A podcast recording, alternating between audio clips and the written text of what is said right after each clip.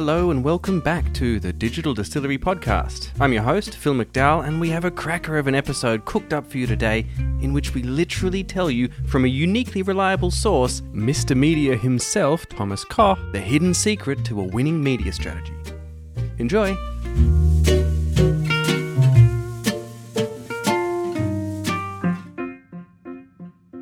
A few short months ago, we all started this trip together. A trip to Vienna to experience the rebirth of the Digital Distillery, that meeting of marketing minds that had been on temporary pandemic hold for a few years. Herzlich willkommen in Wien. We saw the beautiful Vienna skyline from the prime position of the 25 hours hotel rooftop bar where the conference took place, chatting and having the occasional beer break because, you know, Austria, and generally having a lovely time of it, just catching up with people in real life again. You could really sense the buzz. We heard from agency founders predicting the impact of an inevitable, albeit continuously delayed, cookieless future, the supposed, but not really, death of the advertising agency at the hand of the inhuman efficiency of bidding bots, the importance of storytelling in video, and most recently, the evolution of the humble television set and how we can literally track people's engagement and even brain state while watching advertising. As a bonus, we discovered the reason behind a particular mysterious incarnation of a bush kangaroo somewhere in a little village in the Czech Republic. Good luck, Skippy! And that brings us to now, the final speaker from the Vienna event.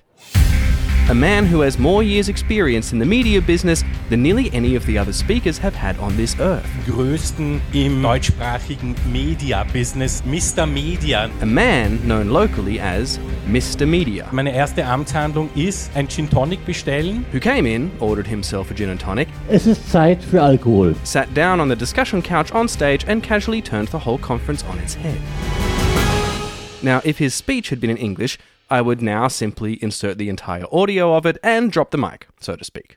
Although, never do that. It really hurts my audio engineer's soul to see it, even when it's Obama. Anyway, Mr. Media launched into a full 45-minute talk, and it was so engaging, confronting, and downright surprising that I literally missed my train to get home rather than miss a single minute of what he had to say. Although that is how I ended up waiting around having a long discussion with that wine expert that astute listeners will remember from back in episode 1. So, swings and roundabouts, as Dr. Karl would say.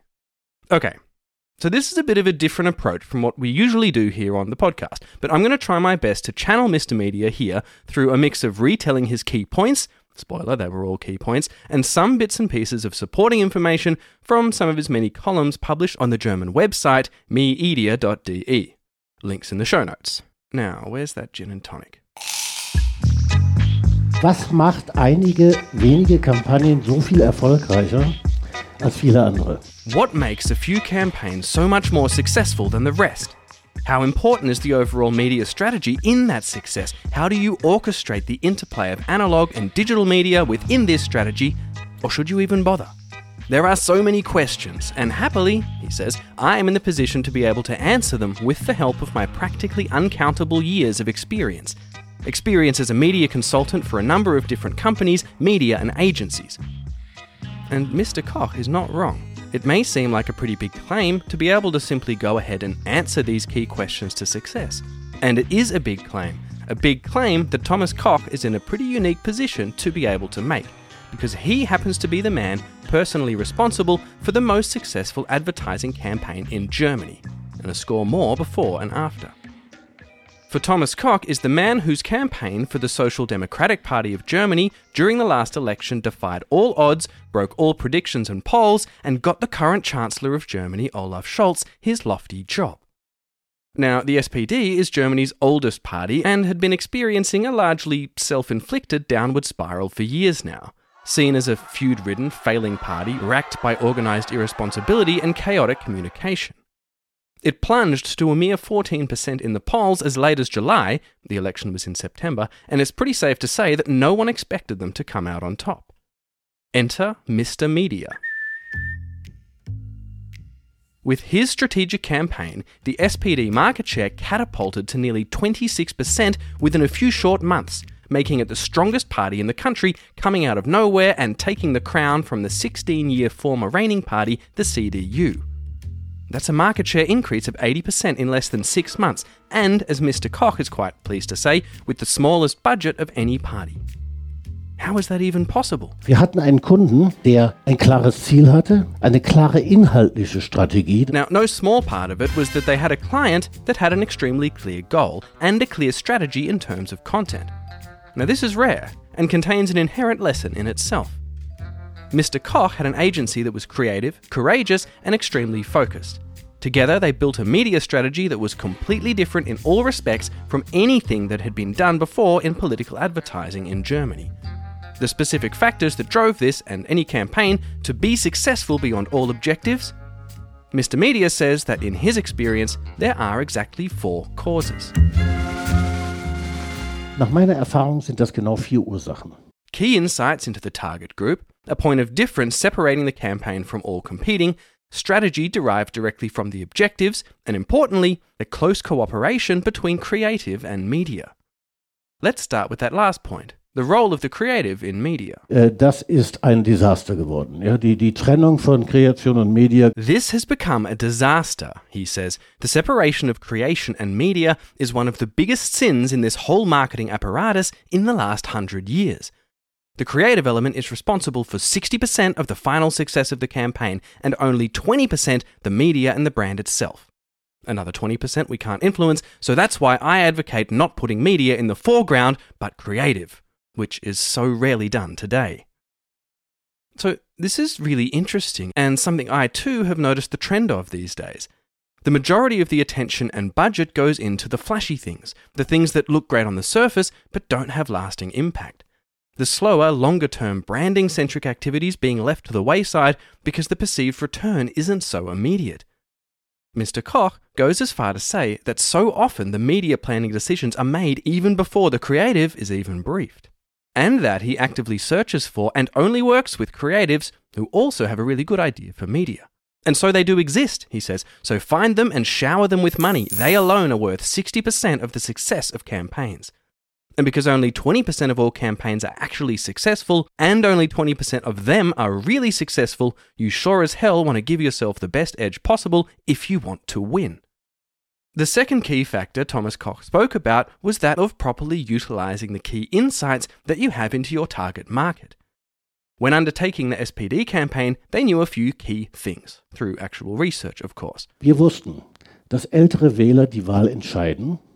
Dass aber die Grünen auf die Jungen setzen. They knew that the older voters would ultimately be the driving force in the election, but the young were still significant and would vote Green. They knew that women would be more responsive to social messages than men, and above all, they knew that only messages relevant to each target group would even get noticed. That's a key point. So instead of designing a big, expensive, one-size-fits-all campaign like all the other parties, they decided to split the campaign down into a number of smaller, laser-focused ones. Actually, they pitched it to the SPD as 100 pinprick campaigns to 100 markets.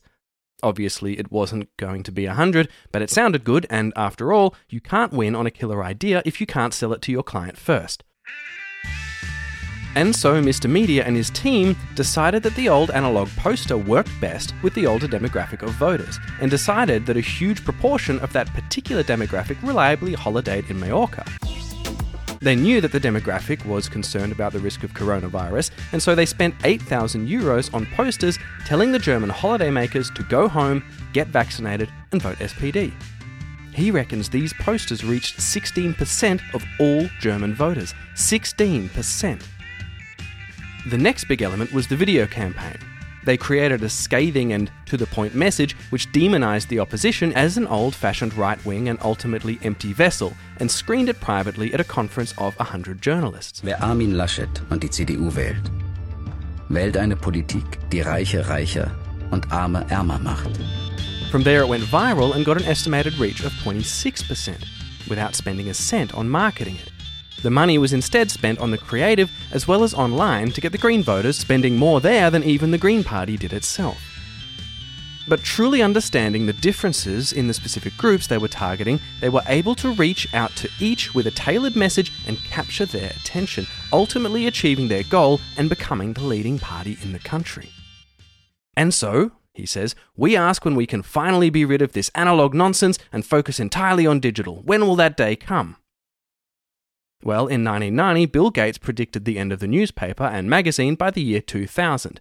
Then, 8 years later, head of Microsoft at the time, Steve Ballmer, said by 2018 they would all be dead. In 10 years from now, there will be no media consumption that is not over IP. Can this or should this really be true?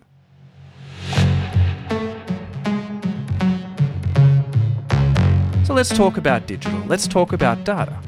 It helps us to understand people's behaviour and motivations.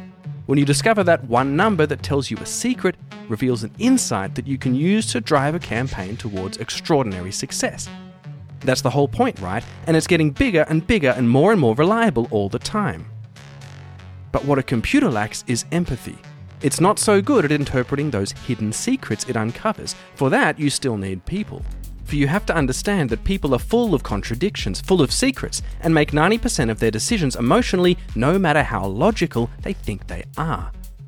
And it is in understanding those contradictions and interpreting those secrets that allow you to hone in on the creative idea that might, just might, push you over the edge and stand out from the noise. What computers are great at, of course, is mapping a customer's journey, reminding a customer that they haven't bought new underwear in too long, or that they put a dress in the shopping cart and forgot about it, never checking out. Now, this is really useful, but not yet intelligent. Will AI be able to take over completely and combine mechanical memory with empathy to be able to wholly replace the human element in marketing campaigns? So, an dieser Jahreszeit, 2050, mache ich das Datum fest, an dem wir alleine auf digitale Medienkanäle setzen können. 2050 is apparently the expected timeline for AI to reach the complexity of human intelligence. But until then, says Mr. Koch, we should be very aware that we are still dealing with low-intelligence machines. But people are already starting to forget, or worse, ignore that. Currently, the rate of these algorithms can figure the gender, for example, through data, of any given person correctly at a rate of 42%. 42%! That means that the physics of a simple coin flip will beat that algorithm every day of the week. According to a study, the overall precision of algorithm targeting falls somewhere between 7 and 77%. 7%? Scheiße. Das kann jede Oma besser, yeah? 77, okay. But 7? He says incredulously. Anyone's half-blind granny could do better than that because of the life experience and understanding of emotions inherent in being human.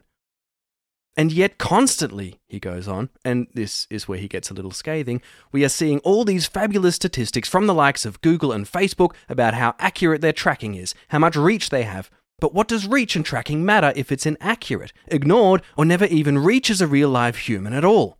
Facebook are blatantly lying about their performance and have gone to court for it. And what about Google? They recently reported 15 billion daily views on YouTube. Rolls off the tongue nicely, doesn't it? But that would mean that every person on the earth, including babies and the elderly, are accessing YouTube twice a day. This is ridiculous, right? We have never had such a history of communication, advertising and media, but we work with data that we can neither verify nor control. In a few years, Google, Facebook and Amazon will account for 90% of all digital spend, as is already happening in the US. Large parts of the print landscape has ceased to exist because they can no longer be financially viable. And so, we're looking at one of two scenarios. Wollen wir ernsthaft in die nahe Zukunft blicken, müssen wir leider in zwei Szenarien denken. Scenario 1. The profession of media planner will soon be superfluous because we will all be feeding our relatively reliable data, i.e. when it's better than it is now, into algorithms that will calculate the media mix and distribution to a fine homogeneous point. And in this version of the near future, there are only three medias left on the planet: Google, Facebook and Amazon. The software programs of the tech advertisers will soon resemble those of high-frequency stock exchange trading, with all companies working with the same data and the same algorithms, which means that, guess what? They cancel each other out. Silence. And that's the first possible future we're looking at. We all cease to exist. The second is a little more complex. In this, we gain the experience needed to figure out how to deal effectively with these digital media. After all, we have 2,000 years experience with posters, 400 with newspaper, 100 with radio, and 65 with TV. We barely have 20 with the internet. No wonder we're making so many mistakes. In this scenario, we will understand that the success of a campaign doesn't in fact depend on delivering billions of ad impressions, but rather comes from reaching people on the specific and individual platforms, messages and moments carefully selected and emotionally understood in order to be visible at all, and for this you need human creativity.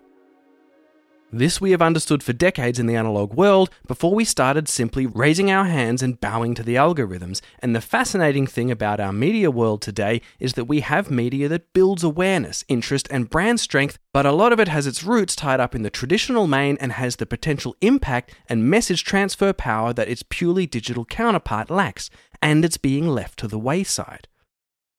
How much reach can an online campaign actually attain with an ad blocker rate of 40%? We don't talk about the fact that we can't reach 40% of our target groups with digital alone, yet with analog we can easily reach 70 to 80%. Facebook, Apple and Google know this. They advertise heavily on TV, in newspapers and on billboards. Nike went completely digital, failed and went back to TV, clawing their way back to life. On top of this, ad fraud devours up to 30% of the programmatic media money. The ad impressions simply being delivered to unseen bots, and estimates say the damage worldwide is as much as $86 billion. Side note, see our ad fraud special episode from a few weeks back to find out more. Then there's brand safety, advertising money that ends up in unsavory places and damages your brand. Too many people are just throwing things into algorithms without properly planning and creating. Speaking of brand safety, another campaign that Mr. Koch has been heavily involved in is one called Stop Funding Hate. The campaign actively raising awareness about this exact issue, and with that they found 1,500 well-known German, 700 Swiss and 300 Austrian companies that were inadvertently advertising on websites that spread hate and fake news. And most alarmingly, of the 2,000 that they discovered and approached, only 1 in 6 had self-reported the findings, as in the others apparently didn't know about it or didn't care, and when told, 40% failed to fix the problem, either due to ignorance, lack of technical ability, or insufficient funds or resources. These excuses don't fly with Mr. Koch. Apparently, Google is responsible for the overwhelming majority of display ads served on hate and fake news websites, and speaking of Google, 22% of ads paid for on Google aren't delivered at all. It's unspeakable, a medium that should be so accurate. With programmatic delivery, no one is sure where the campaign is actually running, where the brand is advertising. Every online advertiser knows this, and the vast majority of them aren't doing a damn thing about it.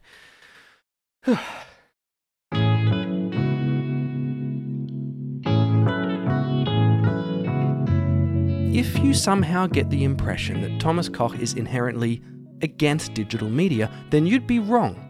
He, as much as anyone, knows exactly how effective it can be, but he urges us to understand it better and focus only on the effective part, eliminating the enormous rest and not cutting out the importance of analog media because we think digital does it all. Once you have your reach and your brand recognition, loyalty and all that, then these digital channels come into play, and only then can you do what digital does best. So this is it, the secret, the solution, and it's quite logical, but nobody does it. Use media according to its function. Use the individual strengths of those mediums to inform your marketing and advertising objectives. Play to those strengths and find creative ways through creative people to build something specific, emotionally targeted, and memorable. And there you have it. That was the final speaker from the Digital Distillery in Vienna, and with it, the final full-length episode of this season of the podcast.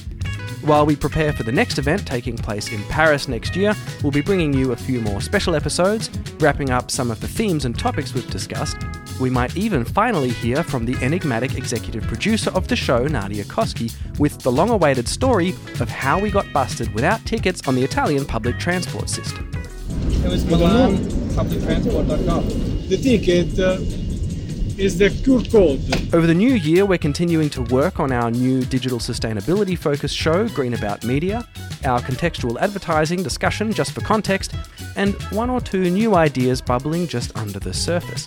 And you can go and check out those other shows wherever you find your podcasts. As always, you can find us on social media or contact us directly by heading to the show notes and clicking the links. That's it from me today, and looking forward to seeing you again soon on the Digital Distillery podcast.